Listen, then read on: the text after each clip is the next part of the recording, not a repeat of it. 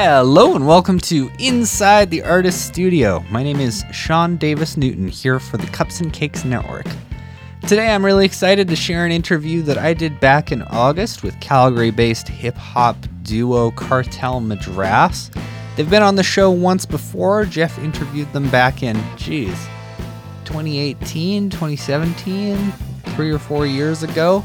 Uh, and we, we catch up a little bit with what's new since then. They have a brand new uh, EP, which was called The Serpent and the Tiger, which came out just after we talked August 19th, 2021. We feature a track from that EP, which is called Moondrill, which is really, really great. And uh, we talk about all kinds of things. We talk about collaborating during COVID times. We talk about uh, the, the pressure that's uh, that accompanies putting out your very first LP and when they're actually going to put out an official uh, full length record. Uh, we, we talk about uh, we talk about some weird jobs that they've had, both for one of them extremely personal and for one of them extremely corporate. And and and me and Eboshi start the very first podcast within a podcast episode of our Hollow Knight our Hollow Knight Play Along podcast, so uh, that's tucked in there for all you video game fans. Of course, there is some foul language in this episode, so viewer beware. And inside the artist studio is one of the many ways that the Cups and Cakes Network highlights Canadian music. You can visit our website, cupsncakespod.com, to find other episodes of this podcast, as well as other audio, video, and written content. That's cups, the letter N, cakespod.com. Here's Cartel Madras. I'm Eboshi. I'm Contra. Hello. And we are Cartel Madras. Perfect. Well, thanks so much for uh, for doing this interview. I believe this is uh, y- you both are one of very very few bands to now be on this podcast two times. Um, so uh, thanks thanks for coming on back. As you know, there's going to be a little rapid fire section off the front, and then uh, we'll dig into uh, the new record, which is coming out. I guess this Friday. It's out on August 19th. Yes. Is that Friday? Yes. Is that Friday? Is that Friday? It's Thursday. Thursday. Okay. Yeah. So it's out this week.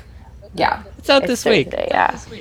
Uh, and then at the very end, we'll uh, yeah feature a track off that record and uh, chat about that a little bit before we go. Yay. So, uh, without further ado, we'll jump into this rapid fire. Okay. Perfect. Uh, do either of you have like a, a special dish that you cook that people kind of associate with you, like a specialty of yours? This is a really good question. Um, yes. Two things. One, I am pretty much. I usually cook a good curry, a good South Indian chicken curry. That's pretty usual in my house. And the other thing that people associate with me is this Korean spicy noodle called buldak. And Okay. I'm addicted to it. Yes. Um, yeah, that's true. I would say both of those things are accurate. For myself, I would say I'm really good at making sandwiches. Um, I really like to make tuna melts, and people know that my tuna melts are good. And rec- more recently, I'd say like in the last two years, I- I've perfected this Chinese pork and spinach stir fry, Yeah, and yeah. I make it for everyone because I am I'm just really getting into cooking now, and I've I made like beef and broccoli yesterday, and like the broccoli was fire, but the beef just eluded me. So soon that'll be on my menu. So I'm I'm gonna out myself here as like not a culinary genius. What the fuck is even on a tuna melt?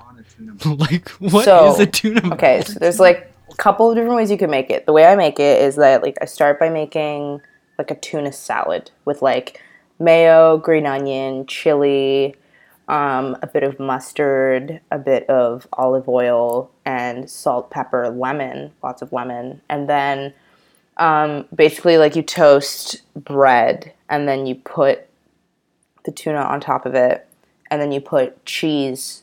Well, actually, you put like a slice of tomato, and then you put cheese on top of it, and then you either broil it in the oven or you just like melt it on the stovetop, and it's like a really good tuna grilled cheese. Pretty cheese. crazy. It's pretty good. I used to hate tuna, but now I'm I'm in. Yeah, I don't know if I've ever even like actually tried tuna, short of just like smelling it when somebody microwaves it at work, like having that experience with it, which is not good. Probably disgusting. Yes. Uh, do you prefer tea or coffee? Addicted to both. Um, Both. Yeah. I like definitely like it's like I need to have like iced coffee to survive. But at home, I'll usually make tea because I've gotten a little lazy with replacing the pour over supply. yeah, I usually have about six cups of tea a day. Um, and then in the morning, I like have to have coffee to shit myself in the morning every day, 8 a.m. Yes. But if I cannot have my coffee, it is very hard for me to function. So, yes, I do have about two cups of coffee a day, five cups of tea. Five, six. What's what's the what's the go-to tea for both of you? Ooh. Um, great question. Rooibos, amazing. Um, Japanese green tea, amazing. There's a peppermint vanilla that um, Twinings is- is that the brand? Twinning, tin. Yeah, Yeah. yeah, yeah. Peppermint vanilla, so good. Peppermint vanilla sounds gross, but I'll usually do like a, a jasmine green or like just a black tea, any black tea. But they like usually like oversteep it in an airplane, and that was my most recent experience with black tea. I do So I was hate like, airplane tea. Like it's just like a jug of orange pekoe, and it's, it's so like gross. it makes you sick. yeah, Like my stomach immediately was like, bruh, stop. What's uh what's the weirdest job you've ever had?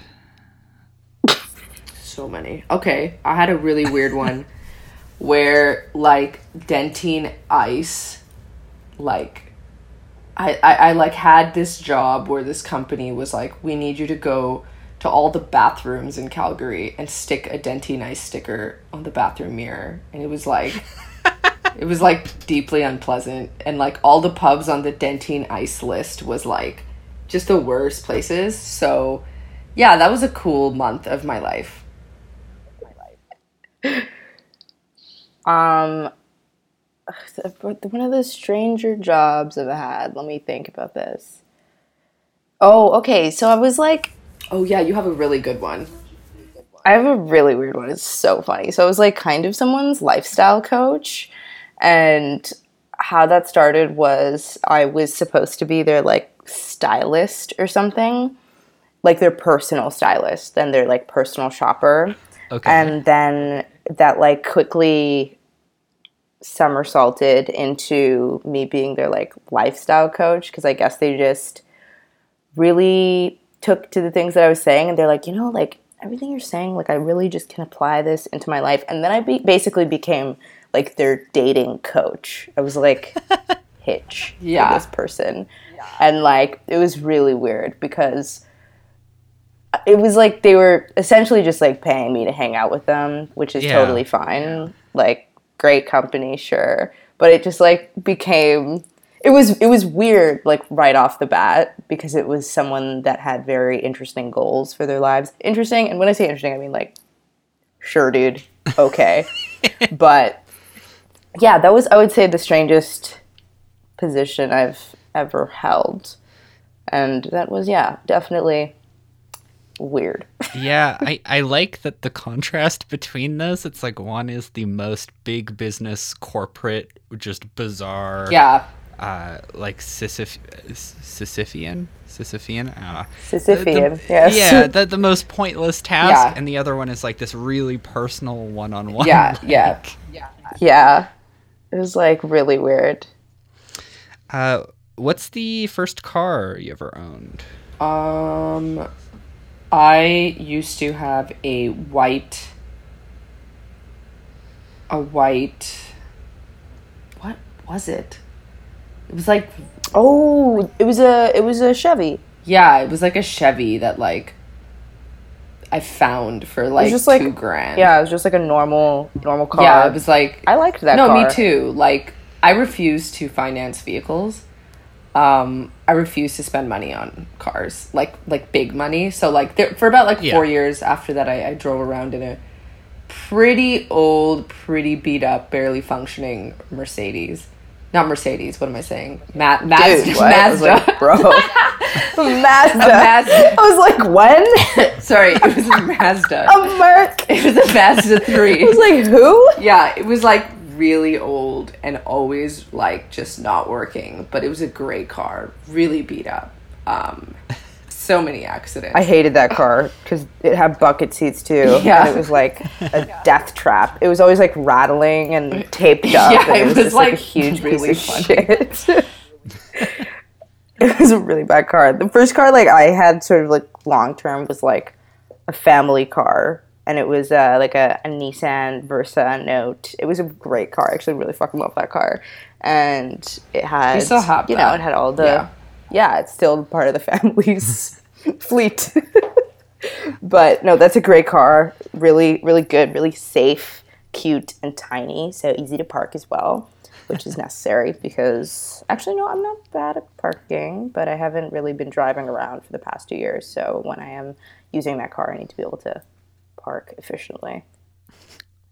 Uh, if if you could put together a uh, like a fantasy lineup of any kind of handful of bands, put a show together, give yourselves a ticket to it. Uh, what kind of bands would you would you pick for such a show? there's there's some people who like uh like we go to a lot of shows and there's certain people that like I've never seen that I'm dying to see still, right? Like I've actually never seen like Kendrick live. And so it's like cuz he goes on specific tours, right? Like um I would love to see Kendrick. I could see Freddie Gibbs over and over again. Like we've seen him. It's amazing. Freddie would be on that lineup. Um Freddie Kendrick. I would like if I was to like set up like a day at like a festival that I was organizing and was to have like this whole range of acts I want to see. I would like it would be eclectic, obviously, and it'd just be a festival for me because I find that like with with festivals, it's either like you're going for like a, a very like folk fest where there's lots of like craft beer and it's like vibes like that, or it's like Rolling Loud Yeah. and it's just like a huge hip hop festival and everyone's like on a substance and you're going for those reasons. and like I Yeah. find that like kind of like crossing those two happens a lot in Canada because there's just festival curators are very ambitious, which I appreciate. Um, And they're also like definitely trying to get people on stages, but sometimes it involves like getting two people on stages at the same time that maybe people would would, would have liked to see in both. And then also what happens is like they'll have like a really somber act followed by like us. And it's like, okay, interesting energy matching here, but we Yeah. can make it work, I guess. But I would say that if I was to just like set up a really great day, like start to finish, like in the morning, I would have like Ryuichi Sakamoto because how else am I going to see them? Would love to see them. So I would invite them. And then, like, you know, throw in Broken Social Scene for good measure, Canadian icons. They'll go off right after Ryuichi Sakamoto. And then because they are Canadian and a huge band, um, I feel like someone like the OBGMs could play right after them pretty successfully and not have it be too weird. I think that could work out. And then after the OB, OBGMs, like someone like Backxwash could really pop off because like that's a good logistical fit. And then after Backxwash, like maybe JPEG Mafia, um, maybe Rico Nasty, maybe someone like that. If we're like if budget is not an issue, and then after say like Backxwash, Rico, JPEG, then we'd have our friend Aerospace come in, who's from Washington. He's really good and also would like kind of fit that Yeah. lineup. And then, right, budget permitting, Freddie Gibbs. Yeah. Yeah. And let me think, who else? Like probably then, like after after like Freddie, then it would just be like a bunch of like house DJs like raving, and then Yeah, this is a hell of a festival you've put together. I know, I know, I Yeah, when is this should really Give me money to do that. Uh, do you have a social media account that you, you kind of love to follow that brings you some joy? Wow. Joy on social media? Haven't heard of it. Um, that's a really good question. I'm actually gonna check because there's it's definitely like someone that I've sent to my friends very recently. Yeah. Oh, okay. Like Casey Frey, you know, the the dude that dances. He's a comedian. He is just probably like the type of social media content that like I enjoy. It's just like absurdism, kind of in the same similar vein as like Eric Andre, and it just Yeah, like yeah. really Yeah, suits my comedic sensibilities. And so all of his videos, it's great. Um, I follow. I mean, I'm really into following like food social media accounts. There's this one guy I follow who got really big on TikTok and like, fuck, I forget, I forget his IG handle, but he always makes like the littest dishes and it's like so quick and so fast and so easy. So love him. We'll come back with the handle once I remember it. But um, all my the happiest accounts I follow all are related to food content. That's really my like internet Or or space. like or like dogs and cats. you yeah, true. I follow a lot of like, like animal content. I recently got a Frenchie, um, so most of my content now is just French bulldog pages that I follow. yeah,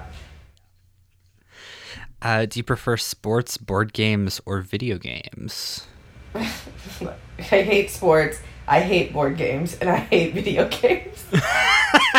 so sports um you know i guess i could like watch it if i had like unlimited access to beer you know which in europe is the case like if you're going to a football game in europe like you're just like boozed up and like Yeah. i've heard that's a vibe i, I missed a chance to watch like i think it was the euro cup one year and uh, i'm fine with that but people have never let me live that down. They're like, you could have seen that. And I'm like, I guess. But so that's sports for me. In terms of board games, I like board games. I like activities like that with people. I mean, like, this is what's interesting because it's like at in like a, a party situation, I would love if someone pulled out a board game. But I hate, not hate, that's a strong word, but I do not like board game cafes, board game bars, because it's like, we're going out to socialize, get the boards away. You're paying to play, and it's like, that's, you know, I can't, no. It's like, I'm just not, you know, unless it's like a small, I don't know, there's, I've done it twice, and both times I've done it, I was like, all right, I guess we are playing an extremely niche board game from Japan that only like one person knows the rules to and has to teach all of us with every turn. And it's like, this is just not.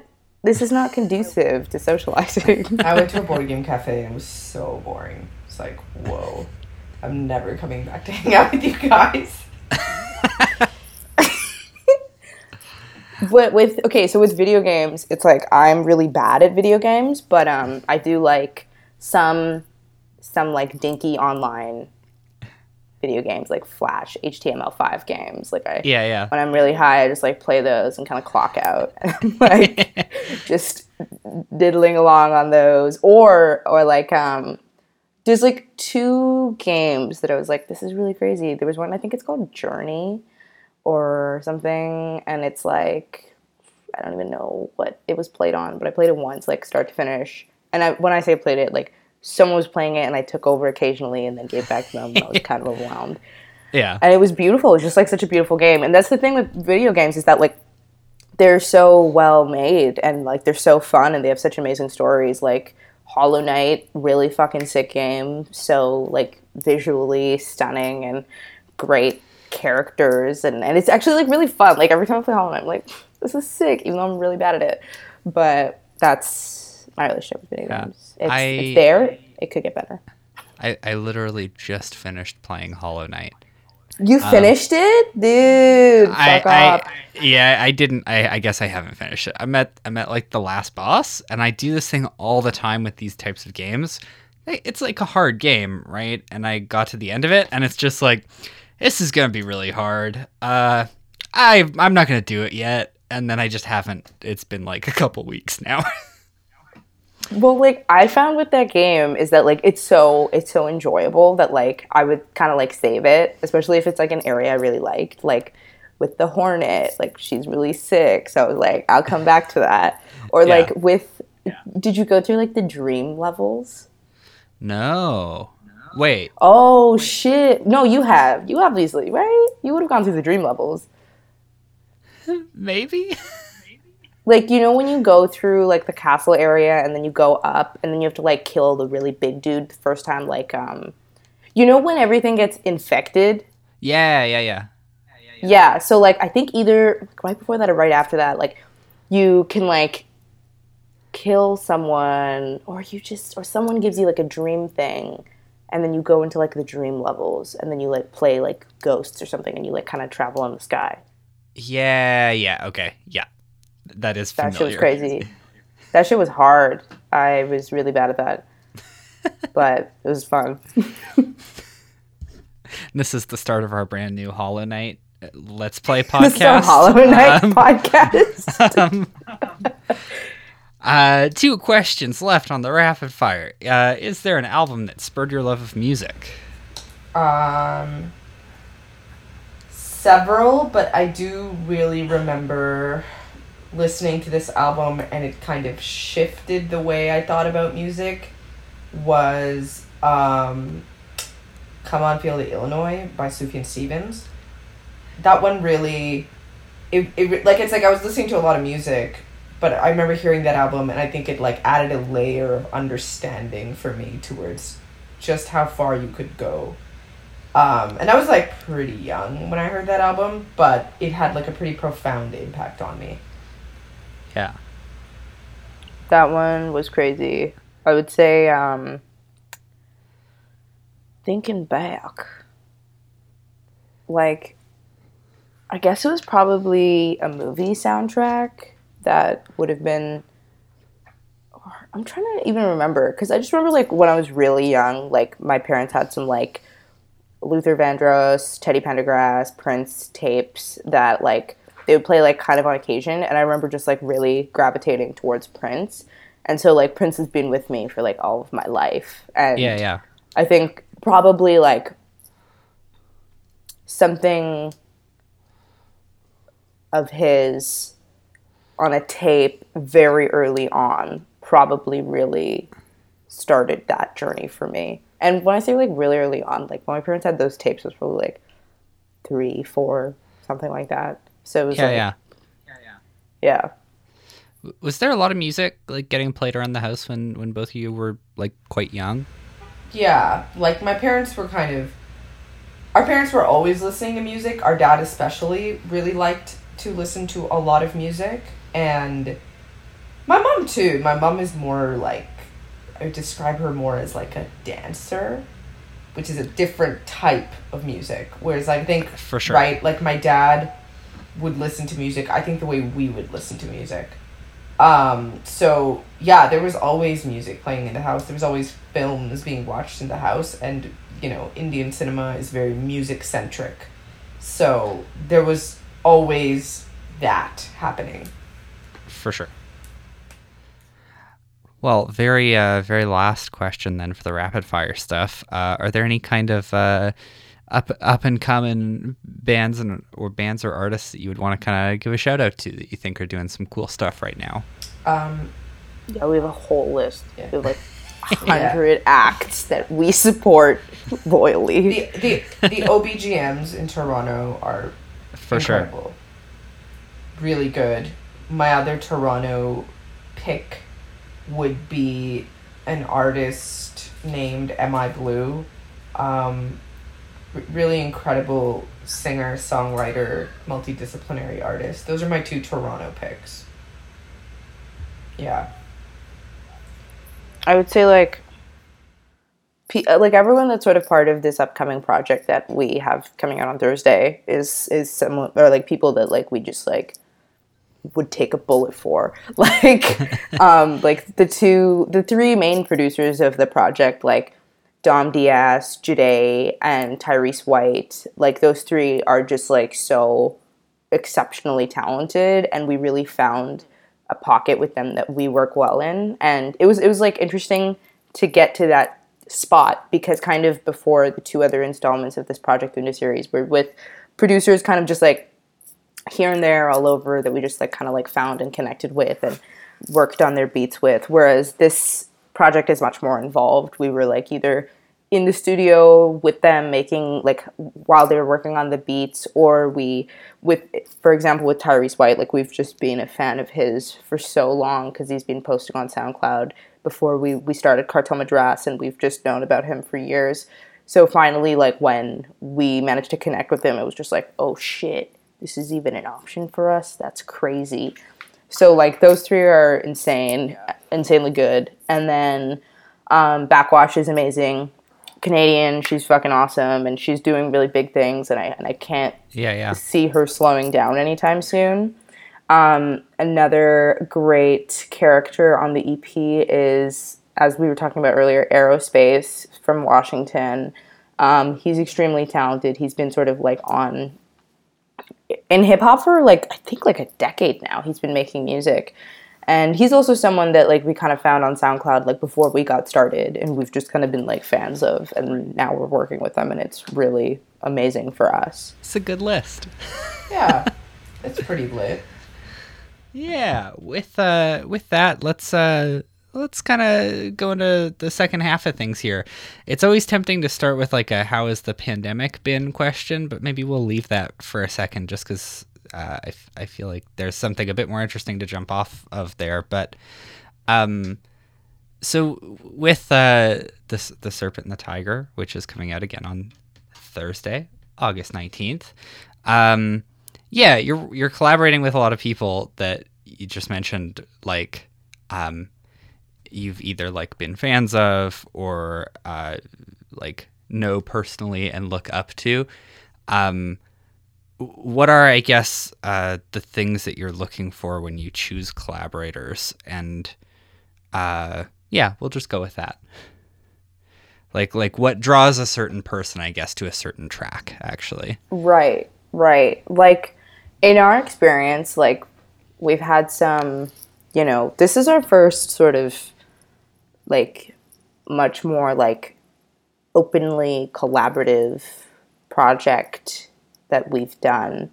Um, we haven't even really like done too many features in the past, and I think part of that is because like we really, for us at this point in our career, like people have kind of approached us and, and asked us for like how much is it for a feature and like we're at a point in our career where like we would rather just work with someone that we want to work with than Yeah. charge someone we don't know for a feature on a track that we don't know how it's going to end up sounding because like it just doesn't feel like an accurate way to move our voices in music currently.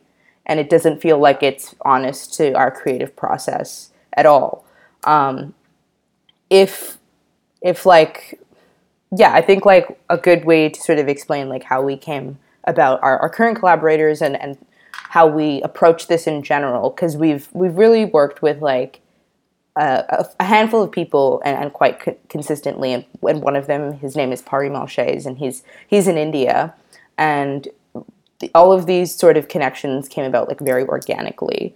And when we work with him it's like that door's always open. So like he could always send us a beat we could always hit him up and be like yo we're kind of looking for something like this. And we know like what's in his his wheelhouse but we're always down to experiment. And so like that is great. And we think that like you do just have to be a fan of someone's music in order to like work with them. Like it, just like sure like on an artist to artist level but like because we're also so new some of the people that we've had a chance to like work with like we're, we're just fans of like from beforehand. Like for example like with clipping who were like we know because we opened for them in toronto one time but they're also friends of ours and they're part and they're label mates with us.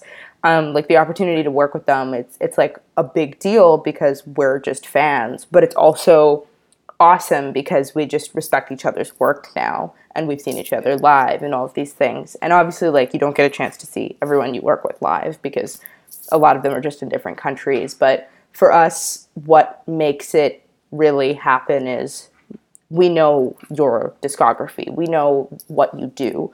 And you know about us in a way that is like we're not just doing the uh, feature to feature tag that kind of happens in the industry and like it's it's definitely valuable. And I do think a lot of people that have a lot of features and work with a lot of artists like really truly respect their music. But for us it's less about like we're doing a feature with someone for exposure or we're doing a feature with someone because it's going to kind of take it to a level that we're not at yet. And it's more just about like oh we're doing all of the features that we have in our ep are just like people really fuck with people we know that like sound good on a song with us to just kind of like round out the whole project.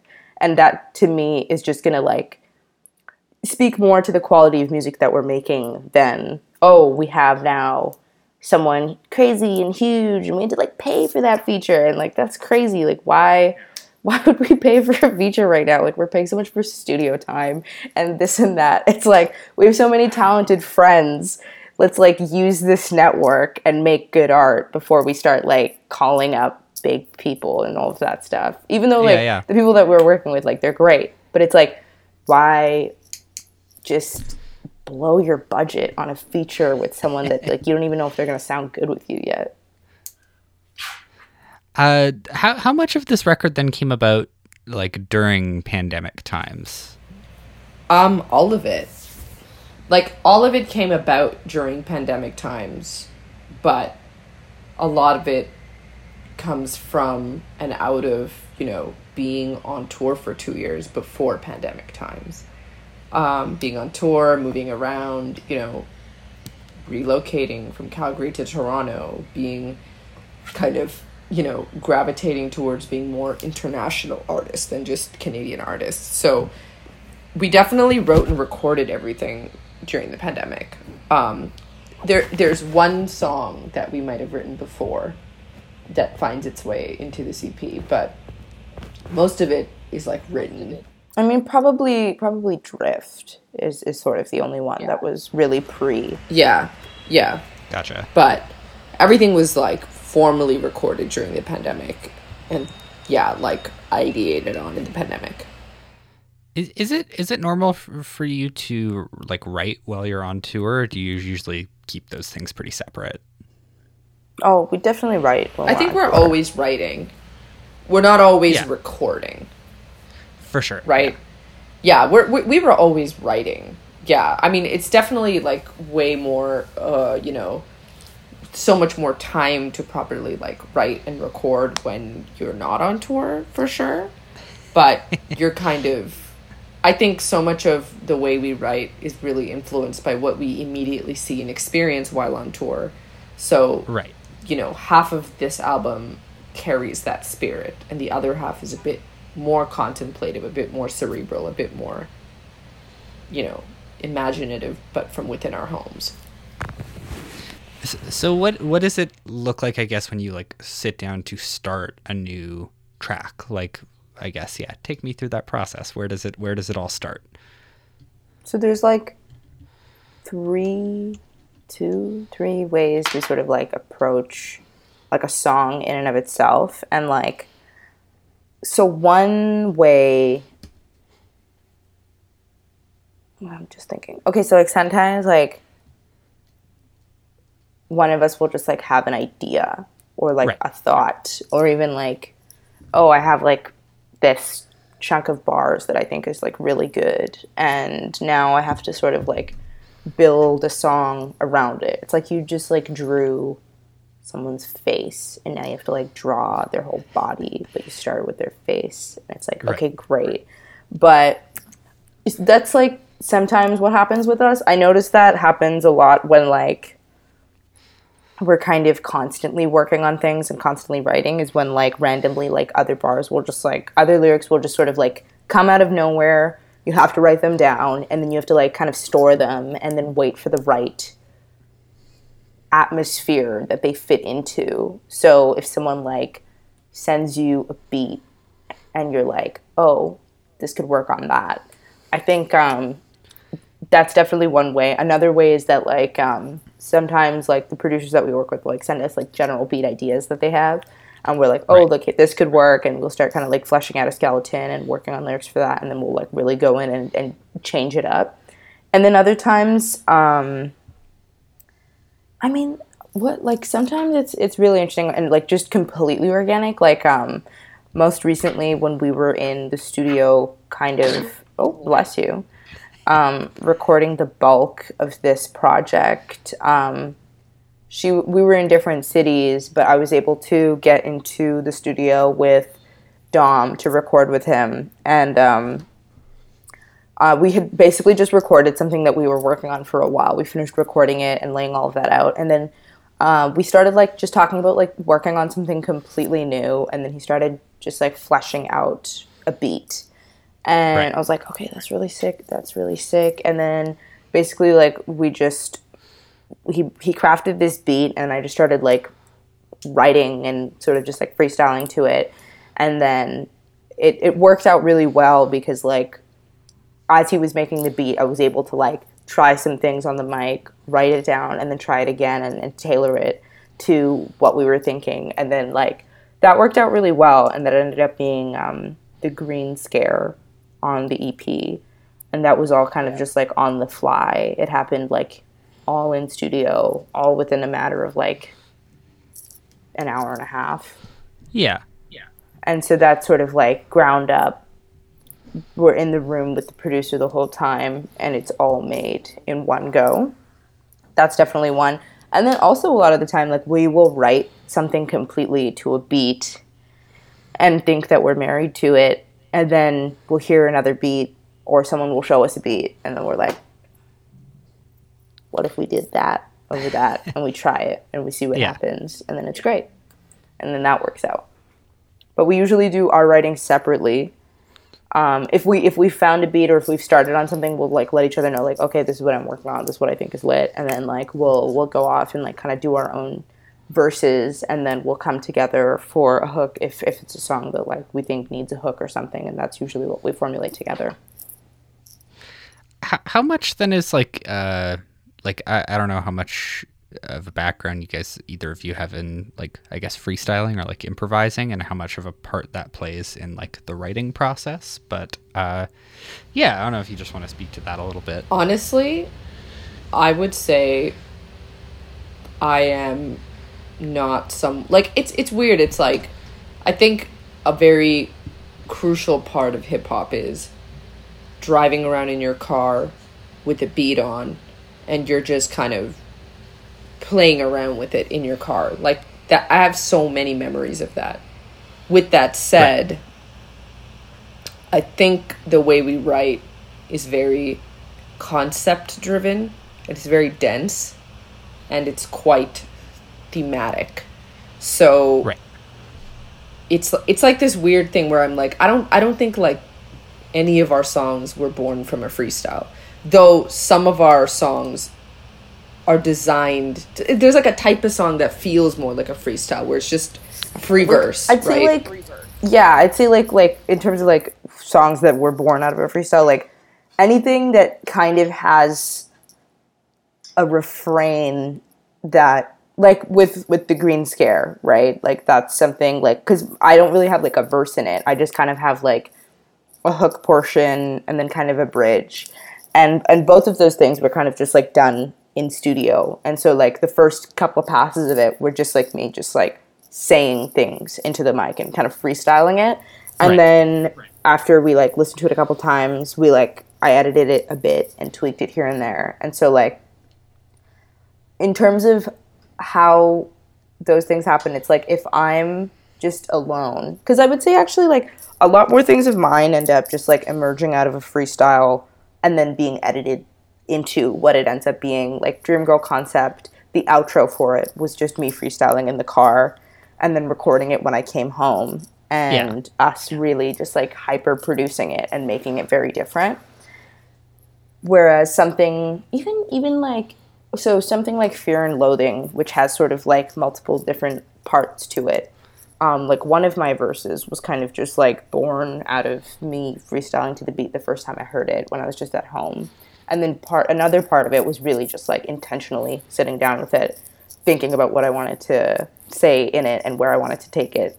So in terms of like generally our process and how freestyling fits into it well also that's like sort of the first way I don't know. It's I think it's different for both of us. I would say that freestyling to a beat is sometimes the first way I start like compiling and composing lyrics to it.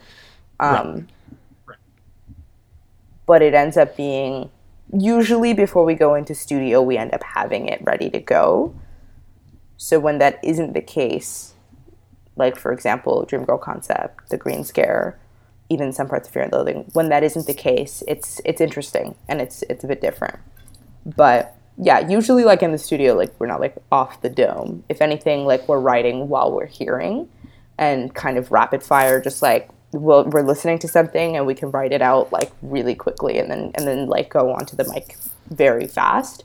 Um, but yeah. So I, I, I know too. Uh, you've both touched on uh, this latest EP kind of being uh, the third the third part of a trilogy conceptually.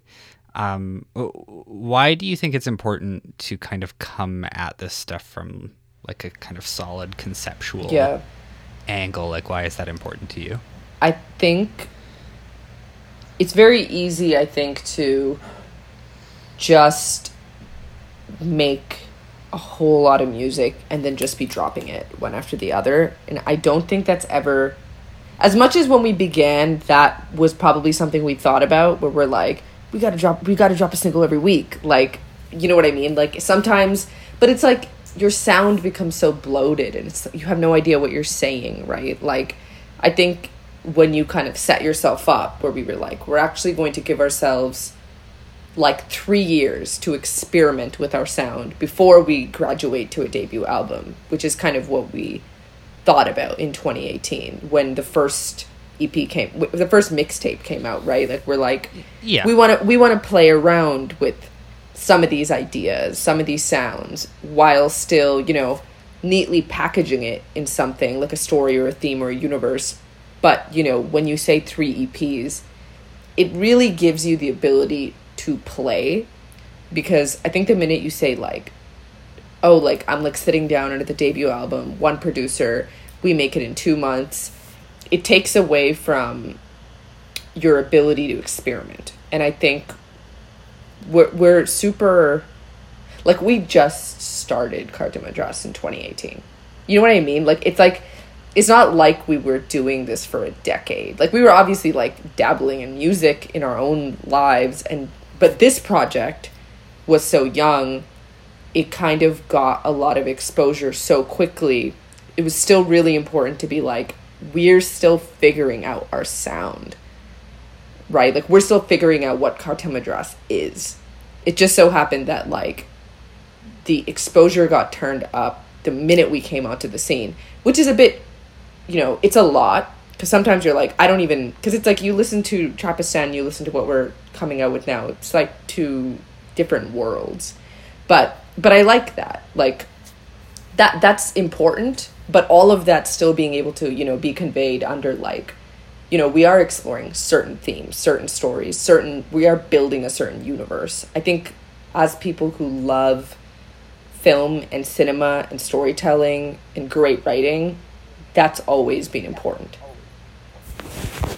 And like that's sort of the biggest reason why like you know, the like with Trapistan and then with Age of the Goonda, it's like this Project Goonda trilogy, like it is sort of fruitful for us to sort of frame it in this conceptual three-parter because like ultimately like we're storytellers and through our music we're trying to tell stories and build narratives that like aren't necessarily like just ours because if we were just talking about our own lives like yeah you can you can hear that in a couple songs, right? It's like how many times can you hear about the same party, right? and like how many times can we tell you about our busted up car going up and down downtown Calgary? Like it's there's only so much we can do if we just limit our framework to the narratives of our own immediate lives, which is why like being able to sort of play with Project Goonda as a three-parter has allowed us to tell our own stories, tell other stories, tell versions of our own stories, tell family stories, tell friends stories, and speak to like many different aspects of what we're trying to do and play with, you know, like different subgenres, different sounds, and all of those things. And I just remember like when we were sort of I remember just really paying attention to how Childish Gambino was releasing all of his mixtapes and how like they were just like really fun and really different and like a lot of them were just him rapping over just like straight up songs by like Grizzly Bear and this and that and it's just like hilarious because it's like this is someone else's song and we are just rapping over it Yeah. and yeah. i think that like once the onus was put on him to release his debut album which was bonfire it kind of it was you know like critically panned and i don't think he was like he obviously like we all like it because we're fans but like i don't think it was i don't think it serviced his craft the way it would have were it just considered a mixtape or an ep i think because so many people reviewing it were like oh this is your debut album they were like no no no. Gambino this isn't gonna work. And it's like you know there's just a lot of like judgment placed on an album. There's a lot of like eyes on it when it's like the big debut project, and I think Yeah. that that can sometimes like box you in.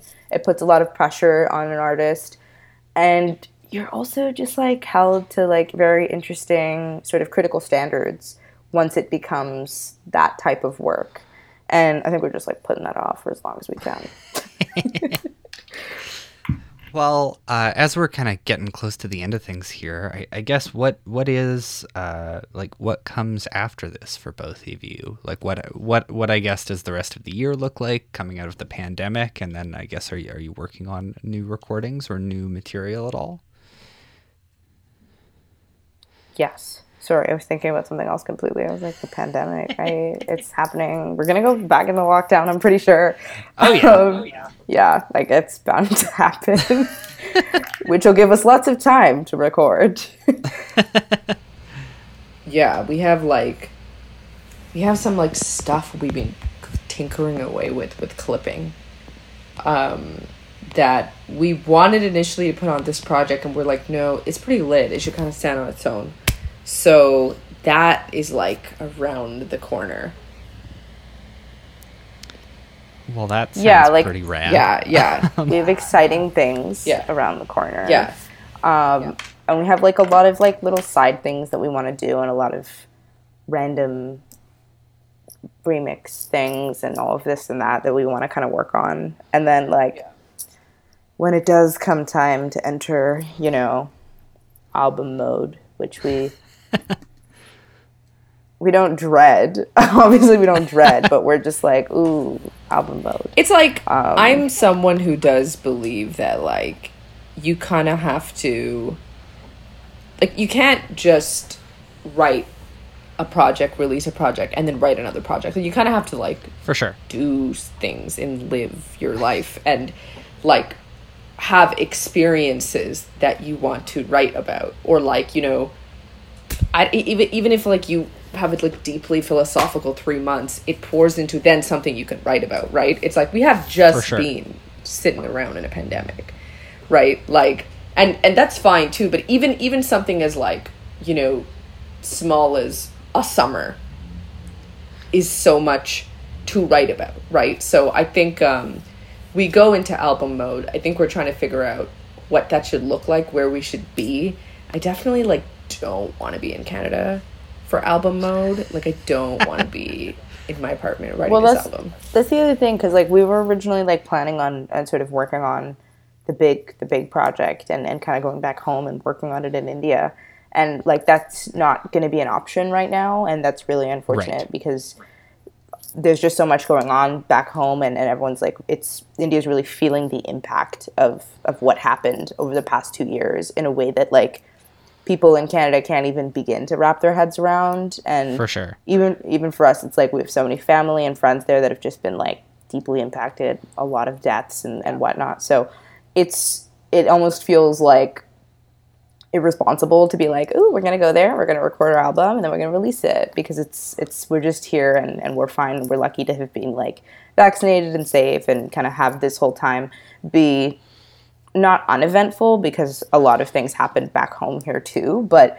we've just had the luxury of being a lot safer and having it a lot easier than our family and friends back in India. And so we would love to go record it back there and and be able to sort of immerse ourselves in home and and do Yeah. it that way, but at the same time like that might not be possible for for a minute and we have to kind of get creative to figure out how we can source inspiration from other places and and figure out where we can go to sort of be secluded but also be around the artists that we need to be around and, and build from there Well, well uh, that pretty much brings us to uh, the end of the old interview. I don't know if uh, if y'all have a track that you would want to play uh, off of the new EP. Um, dealer's choice. I think. Okay. The maybe the I mean I really like the green scare. That would be the track I'd pick right now. or like green scare or like moon drill Yeah, true. Green scare or moon drill. yeah those are crazy have you heard the whole thing I have, yeah. Connor at I think Hive Mind. sent Okay, a- okay. sent word what's your which one's what's your favorite You know, uh, what I quite like doing with these is since you mentioned Moon Drill, um, I like to play something that's near the end of the record because the way that people listen to True, records, true. nobody ever makes it to the end. That's- and so it's like, uh, yeah, good to highlight something near the end. Okay, cool. yeah then let's, Let's go with it moon with drill, Moon Drill, 'cause yeah. like yeah Perfect. Well, uh, holy man, yeah. Thank you both for sitting down and chatting. It was a it was a pleasure having you. Thank you for thank you so much us. for having us Uh, was great to perfect. chat. Well, yeah, we're gonna listen to Moon Drill from The Serpent and the Tiger. It's a new record by Cartel Madras. That is out on August nineteenth, which is Thursday, not Friday. um, but uh, yeah, thanks so much again. thank you Bye. Bye, guys.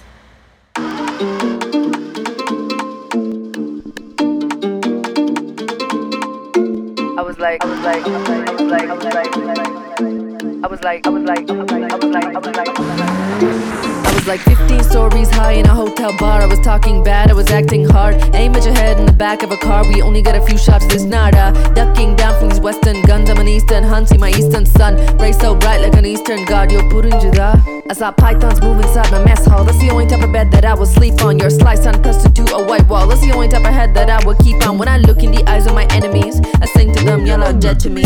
Watch me break from the underground.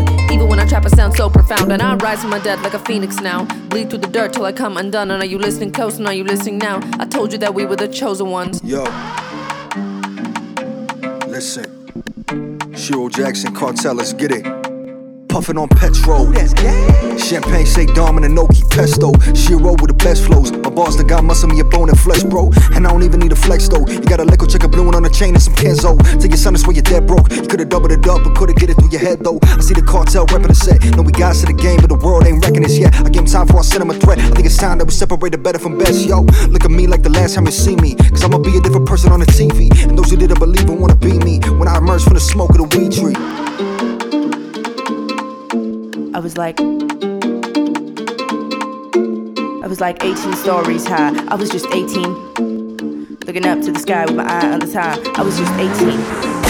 Cartel coming through quick like all these boys. Better get on this dick like they make noise but stay out of bricks like all my girls. Better get on a flick right quick like let me see tricks let me see tits let me see you drop right down like you're pulling out of town with the crown on your ass and the thong on your head. I work way too hard for the bread. I work way too hard for the careless can I keep up with my candid this damage is off of the camera looking so ominous. In these parameters talk to my manager. I got the animus I got the cannabis. Back in a bowl when I walked with the brew. Look at this view came with the crew. Doing this better don't act like a fool. Doing this bigger and brighter I'm asking for you keep my name at your mouth unless you with the poop. Looking aloof to accrue all this clout. Pay my respects and then pay all the dues. Do this for all of my Indian jewels. Case in the palace, I fuck up the rule. Came for the coke, you dropped out of school. You can join cartel if you looking cute. People be pledging allegiance cause I got the hubris. And Boshi be up on the roof. Sitch, Boshi has always been ruthless. Boys like to try but stay toothless. Gutted and and they stutter and plug and I'm cutting they time like I'm doing a job. Ride with the mob, yeah, I fuck with my fobs. Chop with the top of the squad. Musical snobs, we be knobbing the hob with a bottle of pain. Life too big for the frame. You insist on your lane. You try to pin all your blame on the ones with the aims. We gon' change up the game. I'll do my best to remind you while you stay the same.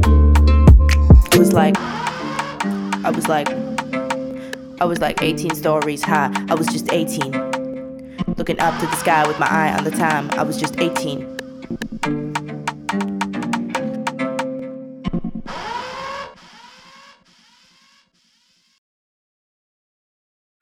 When I got nothing on my mind. Inside the Artist Studio is produced by Sean Davis Newton for the Cups and Cakes Network. The featured track, Moondrill, was played with permission from Cartel Madras. Thanks to Laundry Week for the use of their song Nothing on My Mind from the Grimpy EP as our intro and outro music. Inside the Artist Studio is one of the many ways the Cups and Cakes Network highlights Canadian music. Visit our website, cupsncakespod.com, to browse our audio, video, and written content. That's Cups, the letter N, cakespod.com. Thanks for listening.